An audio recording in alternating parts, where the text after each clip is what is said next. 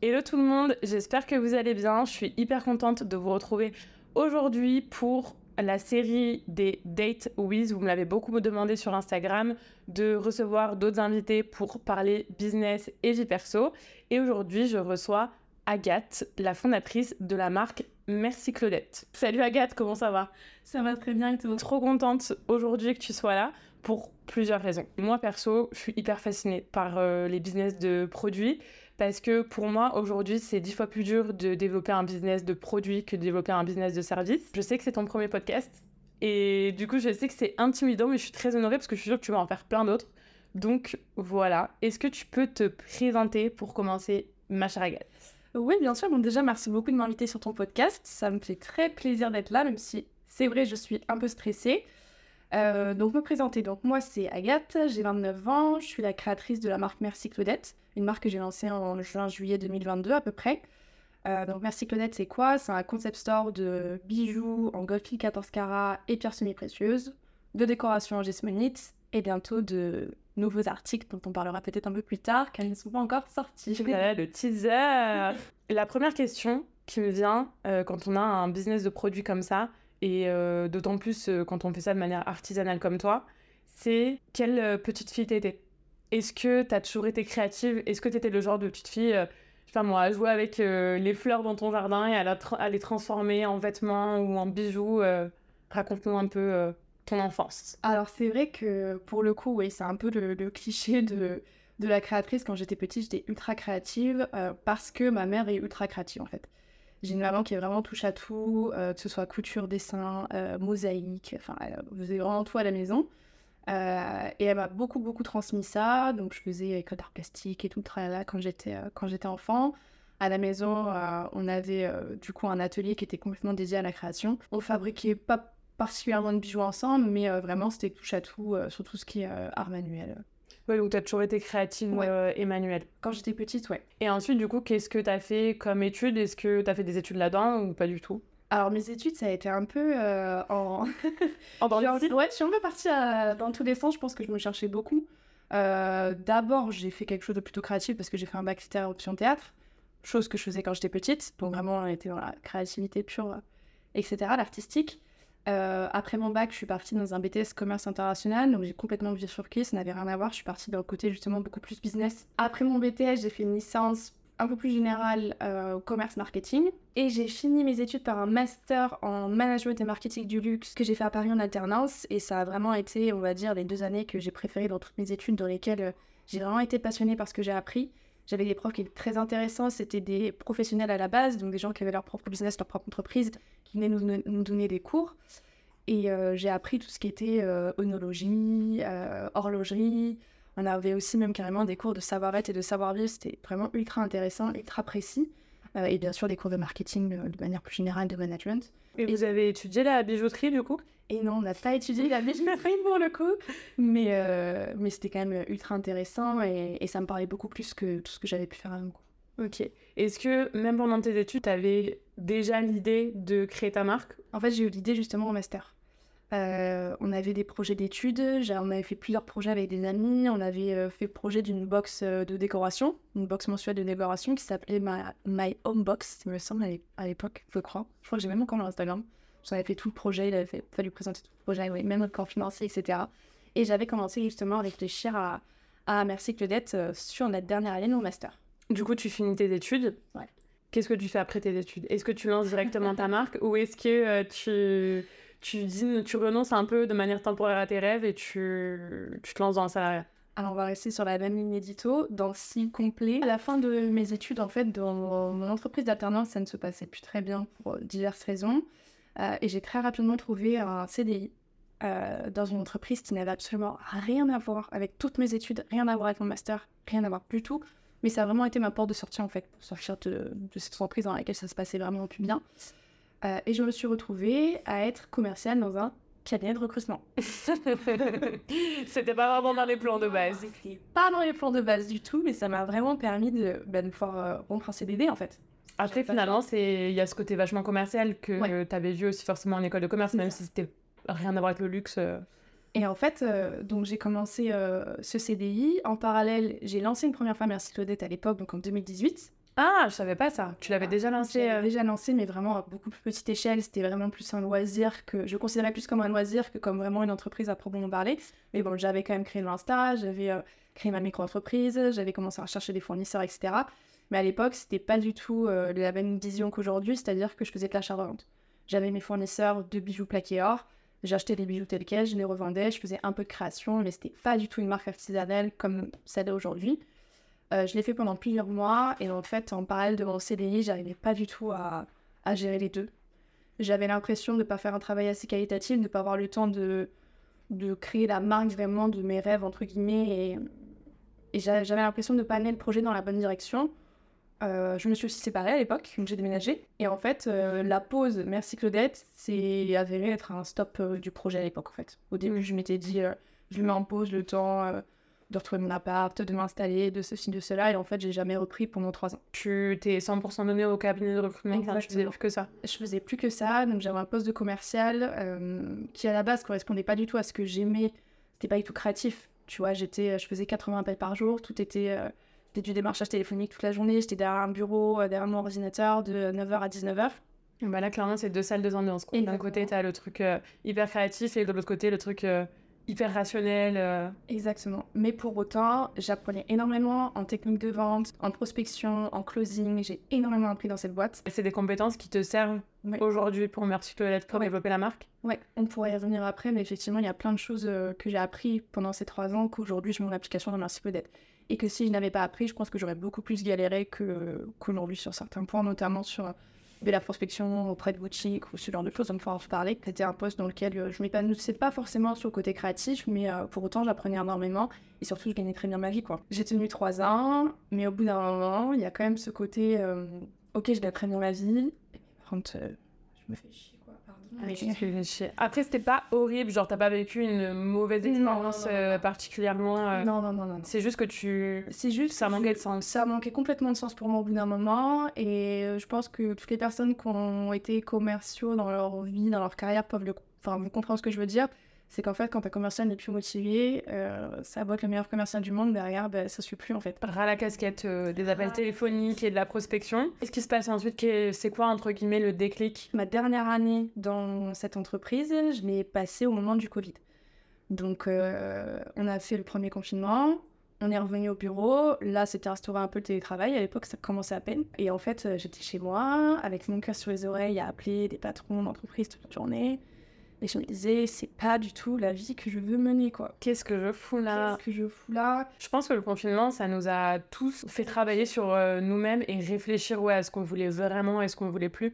Parce que quand on est pris dans la vie de tous les jours où on n'a pas ce stop de on voit plus personne et où on est confiné chez soi, on n'a pas forcément, enfin euh, on réfléchit pas forcément tant que ça, on est plus en mode pilote automatique. Mm. Alors que là, ce confinement, ça nous a vraiment ramené à ce truc de ok, j'en suis où dans ma vie et finalement, est-ce que je suis bien dans ma vie ? Ouais, c'était ça. J'avais conscience que j'étais dans une super boîte, que c'était une super opportunité et qu'il y avait sûrement énormément de personnes qui auraient aimé être à ma place avant mon poste. Parce que surtout pour les pépettes. Surtout pour les pépettes. Et tu avais possibilité de faire des pépettes illimitées. Si tu t'investissais à fond, tu pouvais vraiment faire de l'argent.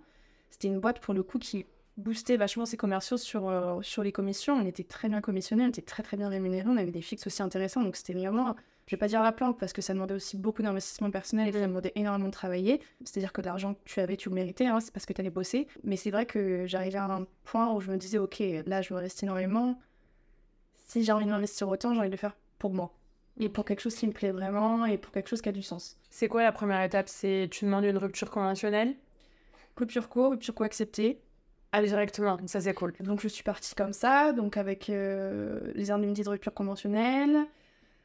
Merci la France, le chômage.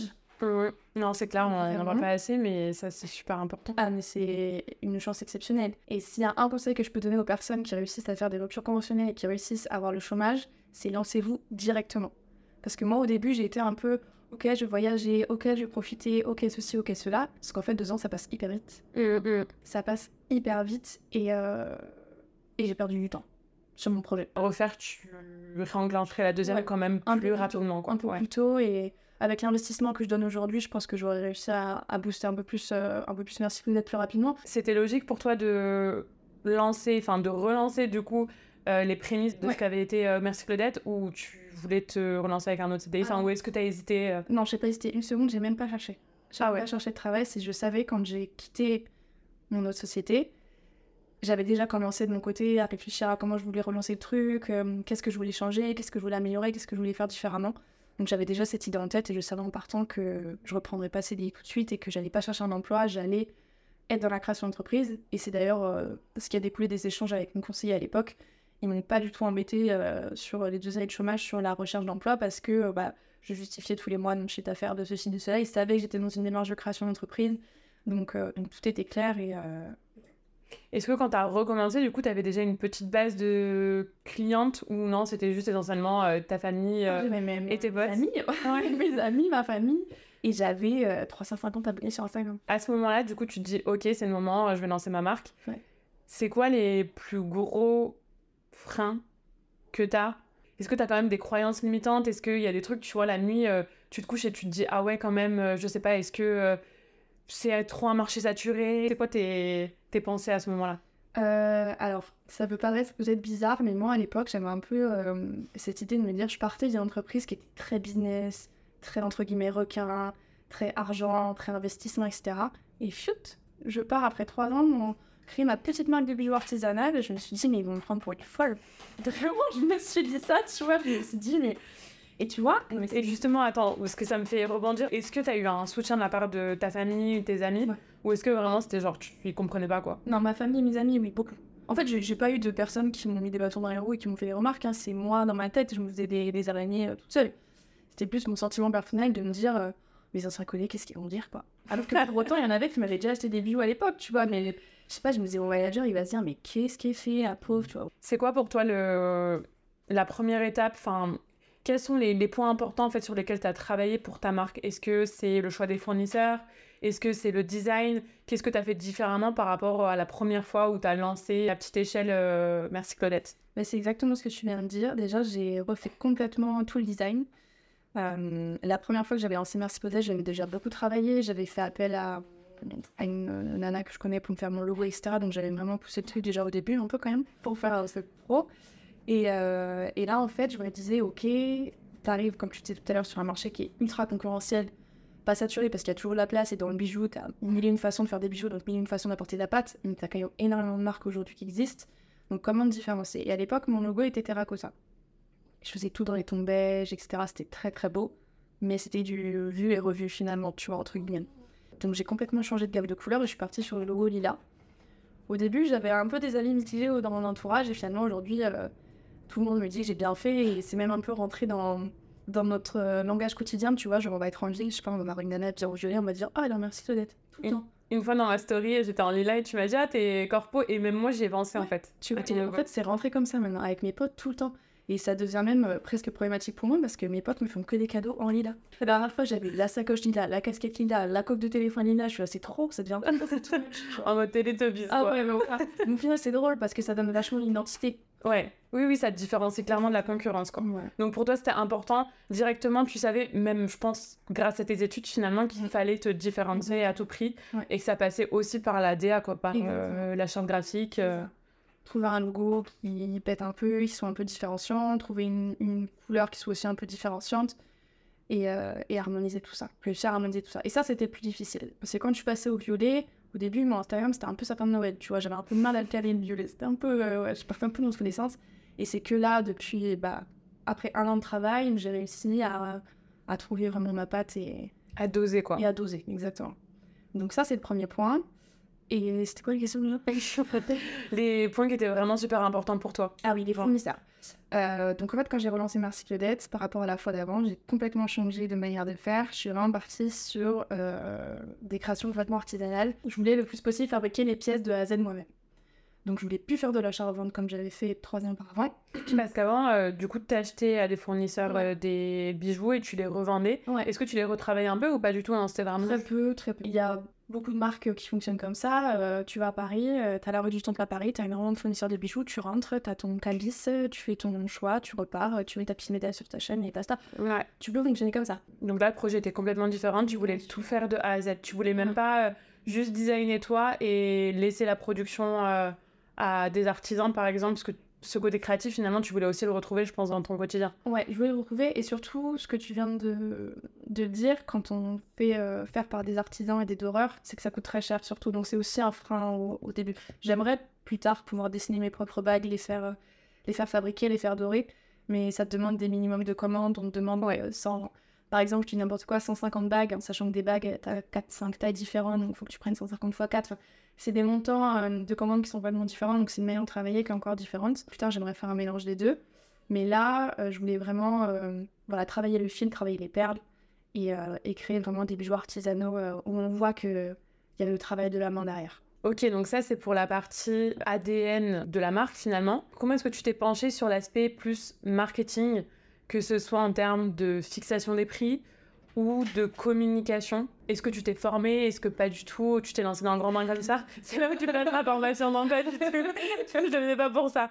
Mais euh, ouais, raconte-nous un peu. Même, même en vrai, la fixation des prix, c'est un truc qui m'intéresse beaucoup parce que je trouve que c'est très dur de fixer des prix. Et euh, en gros, comment est-ce que tu te dis... Euh, au bout d'un moment, bah, il faut que, même si ça n'arrive pas tout de suite, il faut que potentiellement ma marque plus tard soit rentable. Mm. Donc, comment est-ce que je gère ça avec, euh, en même temps, bah, du coup, tes fournisseurs qui coûtent aussi euh, un, un, sacré, euh, un sacré billet? Ouais. Euh, c'est vrai que dans le bijou, les fournisseurs, enfin, les matières premières sont très chères. Tu vois, je te l'avais déjà raconté cette anecdote, mais je passe une commande de mille cinq cents euros de matières premières, j'en fais une petite enveloppe à la maison, quoi. C'est assez frustrant. Qu'on donne à ta voisine. Exactement. Qu'on donne à ma voisine qui est très gentille et qui m'appelle pour me dire qu'elle a dans sa boîte aux lettres. Là, c'est la poste. Il y a plus d'acteurs. Alors moi, au début, ça va sûrement parler à beaucoup de créatrices qui sont peut-être au début de leur, de leur projet, qui nous écoutent. Euh, j'ai un peu fixé mes prix euh, de manière psychologique par rapport à mes copines. Tu leur as demandé genre combien est-ce que tu mettrais dans un bijou plus, ou... euh, C'était plus... Euh... oh là là, mais cette bague, ils vont jamais me l'acheter si je le vends ce prix-là. Alors que ce prix-là, c'était le prix auquel il fallait que je le vende si je voulais, moi, être rentable. Ah, wow, ouais. Tu vois, c'est plus euh, un peu ce syndrome de se dire euh, oh là là, mais... là, ça va être trop cher, personne ne va m'acheter cette bague. Ouais, parce qu'en fait, en référence, euh, t'as trop de marques de bijoux qui sont bon marché, entre guillemets, ouais. mais qui sont pas artisanales. Donc, ceci explique cela aussi. Ouais. Quoi. Dans, dans le bijou, c'est vrai que c'est là où c'est difficile de, de se positionner, ou en tout cas de faire comprendre son positionnement aux autres. C'est que, déjà, t'as énormément de matières premières différentes, de qualités différentes, euh, qui vont influencer le prix. T'as énormément de manières de faire différentes. Donc, t'as pas mal de facteurs à prendre en compte. Et moi, pour le coup, c'est vrai qu'au début, je l'ai, je l'ai pas assez travaillé. Tu vois, c'était une, une de mes erreurs au début sur lesquelles j'ai beaucoup travaillé euh, durant l'année. Au début, je sais que mes prix étaient pas du tout assez élevés pour que ce soit rentable. C'était plus, euh, j'avais besoin de me dire, ok, je, j'arrive à vendre. Et au fur et à mesure, euh, je me suis beaucoup formée, je me, je me suis beaucoup renseignée sur Internet. Il euh, y a plein de choses à prendre en compte, il y a des matières premières, il euh, y a tes charges fixes, mais il y a aussi le temps que tu passes sur chaque bijou. Et ça, je ne le prenais pas forcément en compte. Ah ouais. Ça, c'est hyper important parce que tu vois, j'ai des bijoux que je vais fabriquer en cinq à dix minutes. Ça, c'est super. Mais j'ai des bijoux où je mets une demi-heure, plus d'une demi-heure, quarante-cinq minutes à faire. J'ai des colliers où je dois enfiler plus de trois cents perles de deux millimètres sur un microscopique fil. Je mets quarante minutes à faire le collier, tu vois. À s'arracher les cheveux. À s'arracher les cheveux. Donc, imagine si j'ai une boutique qui m'en commande vingt, le temps que je mets à faire, tu vois. Donc, tu as plein de choses à prendre, à prendre en considération par rapport à. à ce que tu proposes comme produit. Ce qui est intéressant dans ce que tu dis, c'est que bah, un prix, en fait, on, au départ, quand on se lance, on a l'impression que ça, doit, ça va être définitif, alors qu'en vrai, ça peut se réajuster tout le temps.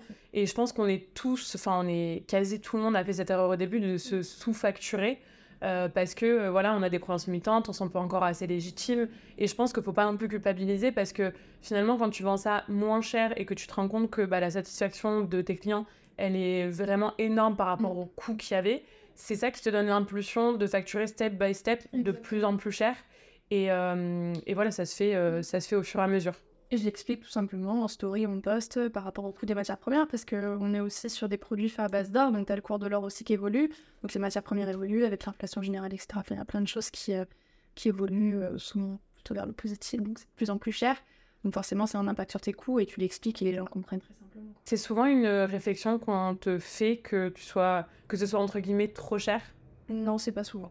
On m'a même dit euh, que c'était... Enfin, tu vois, une fois, j'avais un échange avec une, euh, une dame dans une boutique euh, qui voulait revendre mes produits. Et euh, c'était une des premières. Donc moi, la petite Agathe, un peu... Euh, en disant, ouais, je sais, une boutique et tout. Et, euh, et dans la manière dont je présentais mes produits, elle m'a dit « Attends, Agathe, je t'arrête tout de suite, ce que tu fais, c'est génial, je te rends pas compte. Des créatrices qui font des bijoux de A à Z de manière artisanale, il n'y en a quasiment plus, j'en trouve plus. Aujourd'hui, j'ai quasiment que des marques d'achat-revente, donc c'est génial, et tes prix sont carrément justifiés, je trouve ça même pas assez cher. Ton collier, là, il est pas assez cher par rapport au temps et par rapport aux matériaux. » Et en fait, ça m'avait grave marqué sur le coup. J'étais là, wow, ok, merci quoi. En fait, Agathe, faut que tu prennes juste confiance en toi à un bout d'un moment donné, quoi. Ça, c'est le genre de shift mindset qui est super important. Euh, des fois, il y a des trucs, il euh, y a des phrases euh, de nos clients qui nous marquent plus les unes que les autres. Et ça, je pense que ça en fait partie. Et ça t'a permis te, d'avoir ce déblocage de, en mode, euh, ok, c'est, c'est normal ce que je facture. Et même, peut-être que je facture même pas assez cher ouais, euh, encore par rapport à ce que mmh. mon travail euh, vaut, quoi. Et au niveau de ta com, du coup, comment ça s'est passé ? Est-ce que tu t'es dit directement, il faut que je sois sur Instagram ? Euh, ou est-ce que t'as pensé à d'autres réseaux ? Comment ça s'est fait ? Non, au début, j'étais que sur Instagram. J'ai créé ma boutique en ligne parce que à la base, j'étais sur Etsy. J'avais pas ma propre boutique en ligne la première fois que j'avais lancé Merci Claudette, donc ça c'est quand même un point important. Donc j'ai créé ma propre boutique pour professionnaliser aussi euh, la, la marque, quoi. Euh, et au niveau de la communication, au début, c'était un peu freestyle. C'est, euh... toi, c'est toi qui l'as fait ton site, juste ? Ouais, avec Shopify, qui pour moi est le meilleur outil possible. Si tu te lances euh, et que tu crées ta marque de produits, Shopify c'est vraiment top. T'as un abonnement à trente euros par mois, ils te prennent deux pour cent sur les ventes, et après tu peux modifier tout le site. Donc euh, au début, j'ai fait en autodidacte, complètement autodidacte. Euh, j'ai bien vu que j'arrivais à, à mes limites, entre guillemets, donc euh, j'ai commencé à regarder un peu comment je pouvais professionnaliser tout ça. Et puis petit aparté, euh, pour moi, il y a un point qui est ultra important quand on est créateur, créatrice, et qu'on se lance, c'est qu'il faut vraiment se former, il faut être ultra curieux. Et les formations, c'est pas forcément des choses qui coûtent des centaines, des centaines d'euros. On peut en trouver des, trouver des formations très accessibles et très qualitatives. Euh, bon, c'est pas pour te brosser dans le sens du poil et pour marquer des points, mais les tiennes m'ont beaucoup aidée. J'ai fait Insta Story et euh, Éléments. Éléments, voilà, c'est ça. Et, euh, et aujourd'hui, j'utilise encore Insta Story au quotidien euh, parce que tu me donnes une trame à la fin avec plusieurs idées, un challenge sur trente jours. Et en fait, ce challenge sur trente jours, je le décline tout le mois. Donc, j'ai repris les idées que je trouvais intéressantes. Et en fait, j'ai un petit papier sur mon bureau où je sais que le lundi, le mardi, le mercredi, j'ai ça, ça, ça, ça comme idée. Donc, je suis jamais à court d'idées. Faut se former, faut s'intéresser. Franchement, sur Google, YouTube, Instagram, c'est des mines d'or. Aujourd'hui, on a accès à énormément de choses pour zéro ou quelques centaines d'euros. Il faut vraiment pas hésiter. Et, et voilà. Je passe énormément de temps aujourd'hui à travailler sur ça. Et de toute façon, enfin, si je dois être honnête, la vérité, c'est qu'aujourd'hui, je passe beaucoup plus de temps sur tout ce qui est communication, Euh, développement de la marque, du site internet, que sur de la création pure. Donc aujourd'hui, mon travail, c'est plus soixante-dix pour cent de marketing, euh, communication, euh, euh, travail sur tous les aspects commerciaux de ma boîte, que les trente pour cent création. Si tu pouvais déléguer là, tu déléguerais quoi ? Le référencement.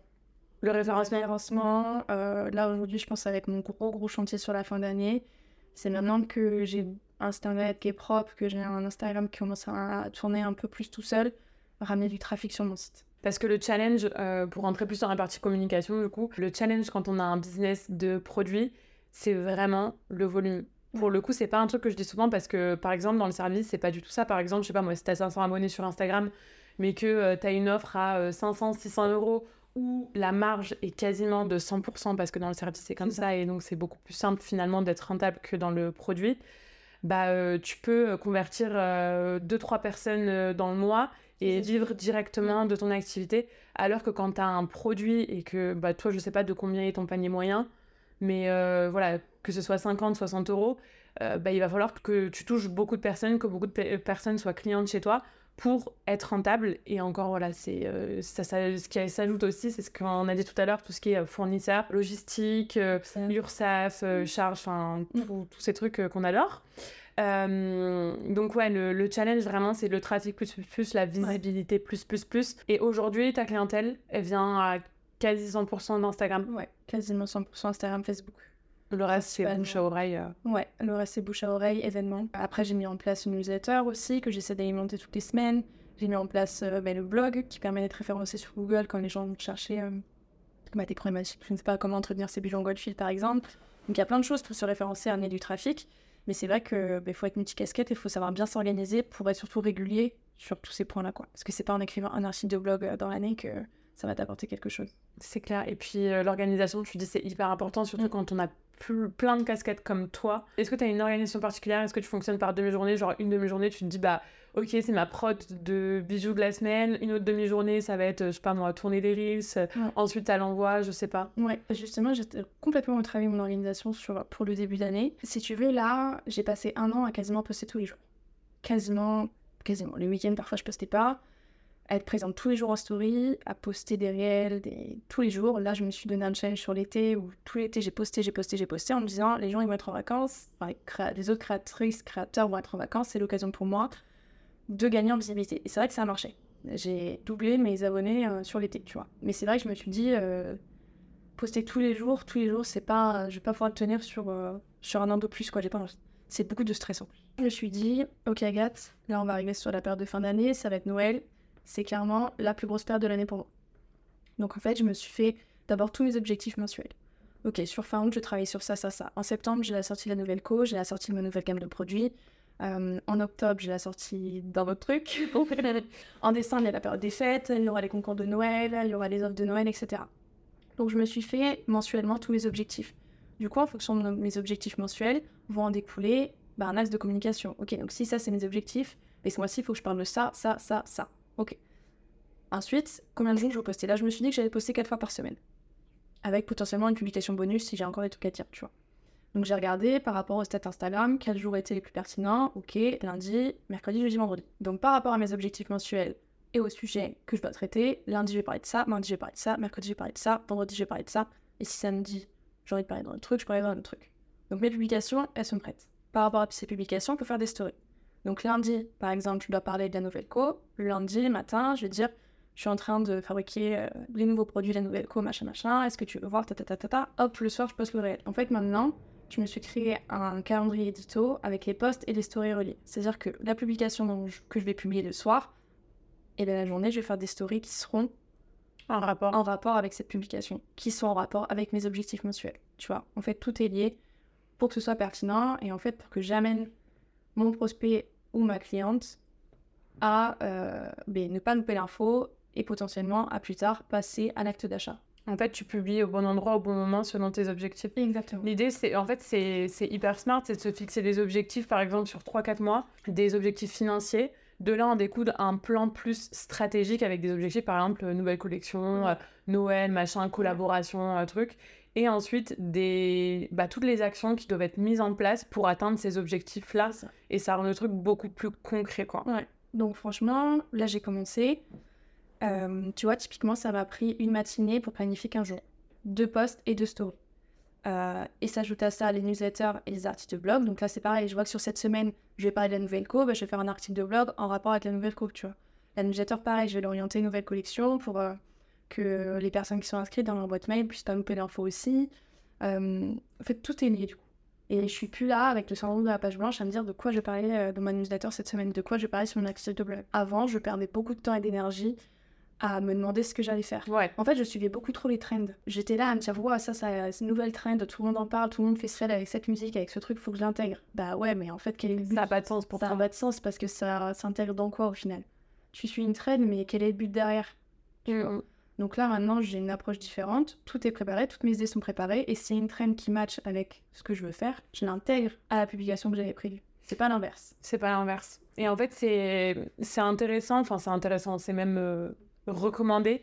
Par exemple, euh, si vous avez un lancement, je sais pas moi, dans euh, un mois et demi ou dans deux mois, peu importe que ce soit euh, business de produit ou business de service, vous savez que vous allez lancer une nouvelle offre d'ici un mois et demi, d'ici deux mois. Il va forcément falloir ramener du trafic, il va forcément falloir ramener de la visibilité en amont et ensuite de l'engagement pour qu'au moment où vous sortiez euh, l'offre, bah, du coup, les gens soient prêts à acheter. Exactement. Et en fait, euh, le but, c'est vraiment d'avoir un parcours qui soit hyper logique, en mode no like trust, qui est hyper connu, pour que l'acheteur passe du stade justement de visiteur à acheteur. Aujourd'hui, combien d'heures est-ce que tu travailles par jour ? Ça dépend si je suis seule chez moi ou pas.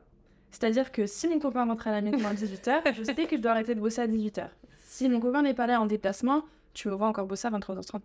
Ouais. ouais, c'est lui qui te met finalement, euh, même sans le dire, c'est lui qui te met un cadre. C'est ouais. lui qui me met un cadre parce que si euh, je suis seule chez moi, euh, je m'arrête pas de travailler.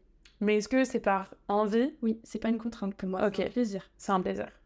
Euh, après, euh, c'est ma manière de faire. Et si euh, le week-end, je travaille pas, tu vois, par exemple. Oui, le week-end, pour le coup, euh, moi qui attends, mais c'est des choses. Non, je pense que c'est pas moi qui ai mes copines, tu vois. Ouais. Non, le week-end, euh, le week-end. Non, tu t'es quand même euh, fixé ce non négociable là, ouais, je ne travaille pas le week-end. Je pose quelques, quelques trucs que je prépare à l'avance, où je vais prendre cinq minutes pour mettre une story, machin, publier un truc, mais je suis pas derrière mon ordi pendant quatre heures. Euh, non, non. C'est euh, la semaine, euh, j'ai des grosses plages horaires, je suis rigoureuse, je me lève le matin à sept heures, sept heures trente, tu vois, j'arrête de bosser vers dix-huit heures quand mon copain revient du boulot pour la salle de sport. Enfin, on a quand même notre cadre la semaine qui est hyper... Euh, tu vois, on a notre routine, un truc. Mais quand il est pas là, c'est vrai que par contre, euh, tu me trouves bosser jusqu'à la fin de trente minutes. Au début, on a tous ce momentum où on fait que travailler. Mmh. On est en mode pilote automatique et genre on se pose même pas de questions et on travaille, on travaille, mmh. on travaille.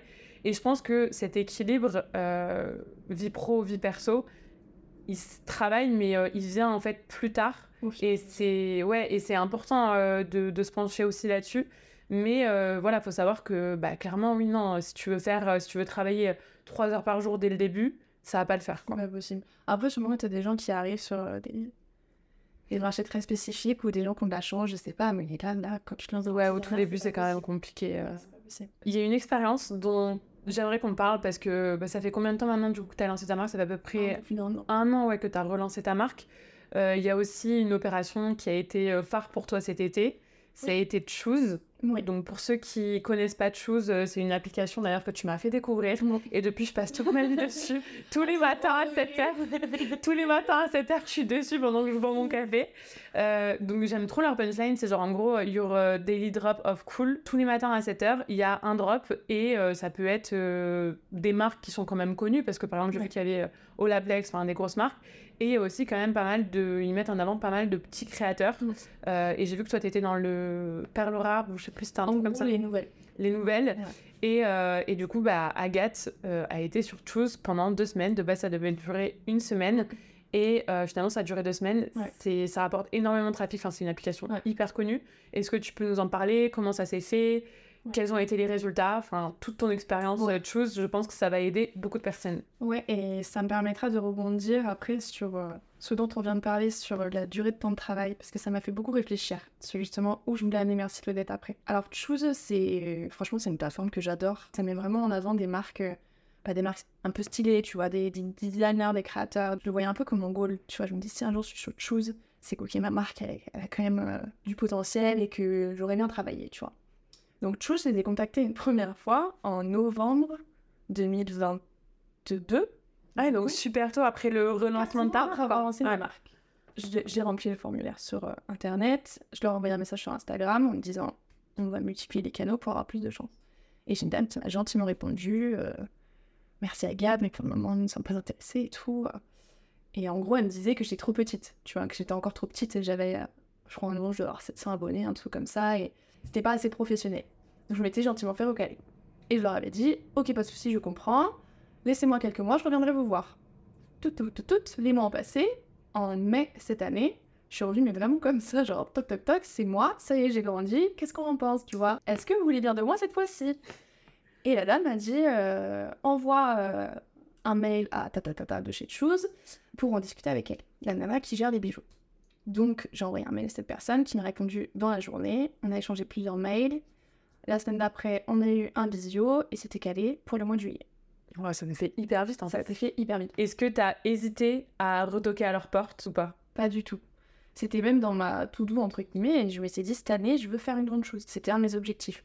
Et je me suis dit, ok, ils m'ont recalé une première fois parce qu'ils m'ont dit que j'étais trop petite. J'ai bossé. Maintenant, je reviens. On va voir. De toute façon, au pire des cas, ils me disent, non, non, c'est pas grave. Non, ça va pas, ça va pas changer ma vie. Mais ça, c'est un truc euh, que j'ai appris dans mon précédent job, euh, qui, ok, n'était pas du tout créatif, mais comme je disais tout à l'heure, qui m'a appris énormément de choses. Euh, je faisais énormément de prospection euh, et je poussais énormément de portes. Je me prenais énormément de portes aussi. Mais euh, c'est quelque chose qui me sert aujourd'hui beaucoup. Donc, exemple avec Choose, mais aussi exemple avec les boutiques. Euh, parce qu'il y a des créatrices qui ont de la chance d'avoir beaucoup de boutiques qui viennent vers elles spontanément parce qu'elles font des produits très originaux ou parce que c'est la tendance du moment, parce que voilà. Mais il faut pas se dire que parce que personne ne vient te voir, ton produit n'a pas sa place en boutique. Va pousser les portes des boutiques, que ce soit en physique dans ta ville, t'habites à, à Marseille, à Montpellier, peu importe, ou même dans des petits villages, t'as des petites boutiques de créateurs qui cartonnent.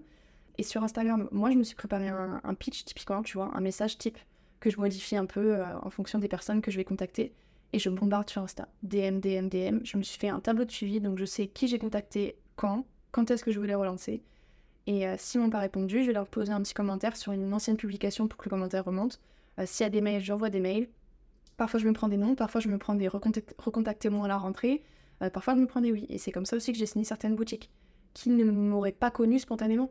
Parce qu'aujourd'hui, Merci Claudette, c'est encore une petite, une petite marque, j'ai pas dix K sur Instagram, je suis entre guillemets euh, personne, hein. Je suis une petite marque de bijoux euh, euh, parmi des centaines de milliers d'autres marques. Il ne faut pas avoir peur de contacter, il ne faut pas avoir peur de relancer, il ne faut pas avoir peur d'aller toquer aux portes euh, pour euh, se créer nos propres opportunités. Il n'y a pas que de la chance, il faut aussi créer sa chance. Première leçon du coup déjà, c'est vous braquez pas si euh, vous tentez par exemple une collaboration, je sais pas, que vous contactez, euh, que ce soit une plateforme comme ça pour avoir de la visibilité ou euh, même, euh, je sais pas, euh, demander un épisode de podcast et finalement la personne vous répond non, vous braquez pas, ça veut pas dire que c'est un non définitif. Exactement. Vraiment réessayer si c'est vraiment un truc, euh, vous savez que voilà, c'est pour vous, que ça a du potentiel, que ça peut vous amener beaucoup, réessayer. Et au contraire, il faut le prendre comme un challenge. Mm. Se dire, la deuxième fois que ça a été accepté, bah ok, ça prouve que tout le travail que j'ai fait, ça paye, quoi. Ouais, ça prouve qu'il y a une progression. Exactement. Déjà de ouf, ça, c'est super valorisant. Ouais.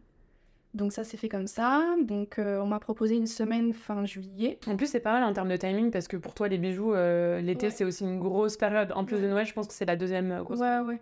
C'est ça, après je me disais, fin de mois, c'était les soldes, est-ce qu'il y aura beaucoup de ventes et tout, machin. Et je me suis dit, bon allez, de toute façon tu testes, ça te fera la main pour une première vente, c'est déjà cool et tout. On met tout en place, euh, la vente commence, et là, Agathe se fait littéralement écraser, se fait rouler dessus par un camion. Mais c'est un bon camion là. Ah, c'était un très bon camion, mais wow. J'étais pas prête. Ton copain n'était pas prêt, je pense. On ne m'avait pas prévenu que Choose pouvait être une cause de haute chose dans un coup. On ne m'avait... Elle ne m'avait pas dit ça. Ah bah merci, je... Non, vraiment, c'était... c'était autant incroyable que hardcore. Je me rendais pas compte du temps que ça allait me demander. Parce que moi, il faut savoir que pour l'instant, merci Claudette, je suis à la limite, limite rentable encore, tu vois. Euh, c'est-à-dire que... Pour l'instant, de manière totalement transparente, et je pense que beaucoup de personnes se retrouvent dans ce que je dis, je suis un peu angoissée parfois le soir avant d'aller me coucher de me dire, ok, comment je vais faire pour payer toutes mes factures à la fin du mois, tu vois. Mais pour autant, je suis passionnée par ce que je fais et je veux absolument pas changer. Mais c'est vrai que c'est pas facile de, encore une fois, dans la vente de produits, d'avoir de la régularité, de réussir à se dégager des, enfin, je peux même pas parler de salaire, mais un chiffre d'affaires suffisant pour au moins être au niveau zéro, tu vois, être payer tes factures, c'est pas facile, ça prend du temps. Et là, euh, t'as des centaines de commandes qui arrivent, euh, une centaine de commandes ça en, en quarante-huit heures, euh, je te dis waouh, j'ai jamais vu ça sur ma boutique. Enfin, même le mec de Shopify, il a dû dire mais qu'est-ce qu'elle fait, elle a craqué quoi, elle a qu'est-ce qu'elle fait, tu vois. C'est quoi la première émotion, c'est est-ce que genre alors t'es trop contente ouais. ou est-ce que t'es grave stressée? Au début, je suis trop contente et après quarante-huit heures, je suis grave stressée. Et après quarante-huit heures, la notification Shopify qui était devenue ma notification préférée, devient ma notification dans l'angoisse. Je me dis, oh non, elle entend encore le soir euh, quand elle se couche. Je commence à produire, je, je fais beaucoup d'achats de matières premières, et cetera. Et il y a un truc qu'il faut savoir sur Choose, c'est que euh, on est payé deux semaines après la réception de la dernière commande. C'est-à-dire que tous les produits que tu vas envoyer, c'est toi qui fais une avance de trésorerie sur les matières premières et sur euh, les envois. Donc ça demande d'avoir euh, quand même un... un minimum de trésor en amont parce que tu sors beaucoup beaucoup d'argent au début quoi. Et surtout, j'avais jamais eu autant de commandes à produire, donc en termes de temps, j'ai passé des journées, mais je me levais à sept heures du matin, je me couchais à trois heures du matin. Je comprends pourquoi t'as pas fait notre fameuse journée jeudi coworking, voilà. Comme d'habitude. J'étais absente sur quelques événements pendant trois semaines, parce que faut aussi savoir qu'en fait, Choose à la base, c'est une semaine de vente, et si les ventes se passent bien, la marque, te pro... enfin la plateforme te propose de prolonger euh, la vente de quatre ou sept jours. Donc ça, ça voulait quand même dire que tu faisais partie des marques euh, ouais. qui, avaient le... qui avaient vraiment bien marché, quoi. Ouais, ouais. Puis ils m'avaient donné des indicateurs de chiffre d'affaires au début que j'avais, euh... que j'avais euh, atteint, donc je savais que... que ma vente était... était plutôt bonne, en tout cas que j'avais fait un bon départ. Du coup, ils m'ont proposé de prolonger, donc j'ai accepté de prolonger une semaine, donc j'ai fait au total deux semaines de vente sur Choose. Euh, et j'ai vendu au total euh, trois cent cinquante bijoux. Je pense pas que je puisse rentrer dans le détail de leur commission, et cetera, parce que je pense que c'est un peu confidentiel et que peut-être même que c'est propre à chaque typologie de produit. Mais juste, euh, faut savoir qu'il y a un abattement, pour ma part, de plus de cinquante pour cent. Ok. Donc, euh, ouais, sur le chiffre d'affaires, en fait, ouais. euh, total, euh, tu touches, toi, dans ta, dans ta poche nette, euh, à peu près cinquante pour cent. Ouais, quarante-cinq à cinquante pour cent même, je dirais, tu vois, tellement il y a, y a de choses. On vend vraiment tout, la commission de Choose, ouais, euh, les, les matières, matières premières des fournisseurs, la poste, parce que la poste, tous les frais de poste à ma charge, ça, c'est pas obligatoire, mais c'est un choix que j'ai fait, euh, qui m'ont forcément conseillé en me disant, tu seras beaucoup plus mise en avant, tu seras dans la catégorie de livraison offerte. On préfère livraison offerte. Voilà. Euh... Et je me suis dit, ok, là, ta première one Choose, tu joues le jeu à fond et tu verras comment ça se passe. Et on en voit aussi euh, URSSAF et, ouais, et c'est Zerbo, quoi. Donc, euh, mine de rien, quand tu vois le chiffre de ta vente, tu te dis waouh! Et quand tu vois le chiffre de ce que tu vas toucher, tu te dis oh. C'est bien, mais euh, je suis un peu deck quand même. Moi, je vais l'écouter parce que c'est quand même, c'est quand même super et c'est de l'argent que j'aurais pas eu dans tous les cas. mais je me dis euh, ok, là il y a peut-être quelque chose sur lequel il faut que tu travailles. C'était peut-être un revenu mensuel qui était euh, enfin un goal entre guillemets, ouais. Mais sauf que tu t'es rendu compte que pour arriver du coup à ce goal là, il faut que tu fasses euh, du sept heures, vingt-trois heures euh, pendant deux semaines quoi. Et c'est pas possible. Ouais. C'est pas possible, mais c'est pas ce que je veux. Donc je me suis dit ok, euh, peut-être qu'il faut que tu vois aussi d'autres manières de vendre, d'autres manières de te générer des revenus un peu plus stables. Et euh, comment faire ça, comment euh, avoir peut-être un peu plus de récurrence. Euh, donc c'est beaucoup de questions qui me sont venues suite à la grande chose. J'ai regardé un peu ce qui pouvait se faire. Tu peux avoir des box mensuelles, tu peux aussi euh, avoir euh, des mini-formations. Je te parle pas d'une formation très complète comme ce que tu fais, mais ça peut être... Euh, des mini-formations sur euh, comment fabriquer son, son tel bijou, tel machin, tel truc. Mais je serai cliente. Voilà. Euh, il y a plein de choses. Il y a plein de choses qui peuvent être, qui peuvent être imaginées pour avoir des revenus un peu plus euh, passifs, entre guillemets, un peu plus simples. Pour arriver à scaler, en fait, euh, ton business. Exactement. Pour moi, il y a, oui, il y a deux challenges quand tu as un business de produit, du coup, et c- cet épisode, il confirme un peu ce que je pensais. Le premier, c'est arriver à avoir beaucoup de trafic. Enfin, non, le premier, c'est vraiment se différencier sur un ouais. marché euh, très concurrentiel. Ouais. Euh, voilà, je sais qu'il y a beaucoup de personnes qui m'écoutent, euh, qui ont envie de lancer une marque de vêtements, ou une marque de bijoux, ou une marque de déco.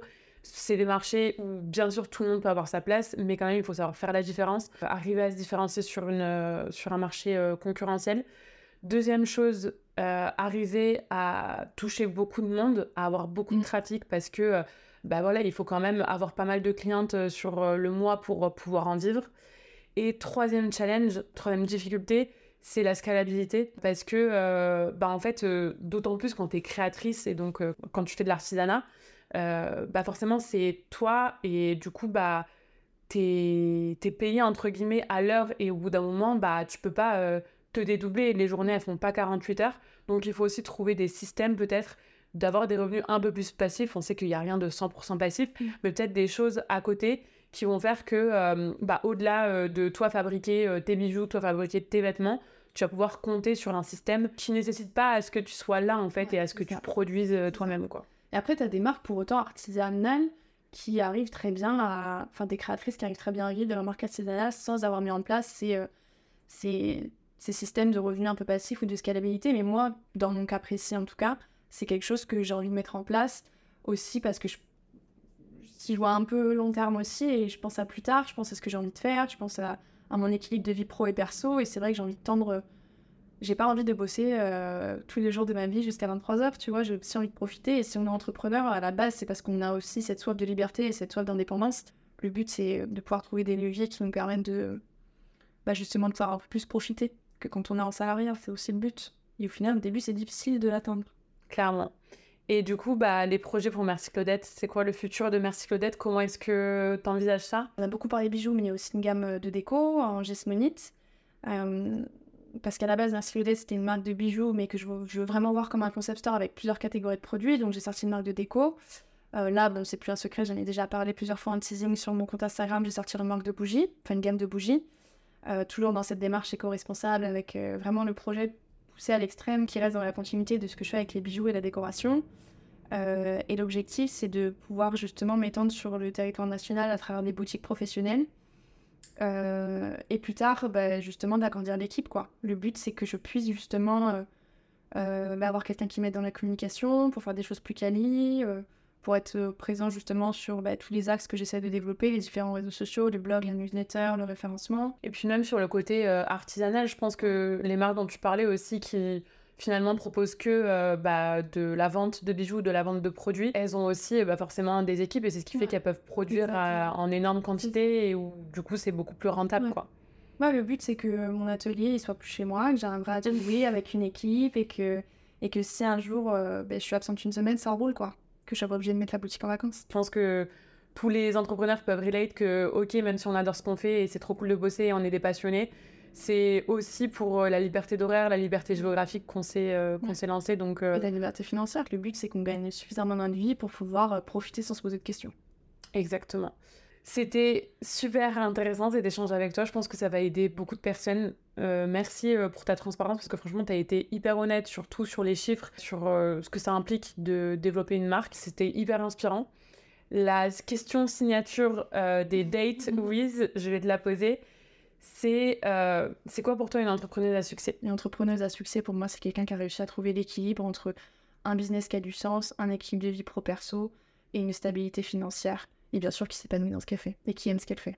Qui est passionnée. Exactement. Merci beaucoup, Agathe. Encore une fois, c'était trop bien. N'hésitez pas à partager cet épisode si vous a plu, si vous a inspiré, si vous avez appris des choses. Peut-être euh, qu'on se reprend un petit point en janvier euh, dans l'épisode numéro deux pour euh, voir si euh, la stratégie que tu as mise en place, euh, ta toute nouvelle organisation a fonctionné. Exactement. Et, euh, et ben voilà, merci. Merci beaucoup.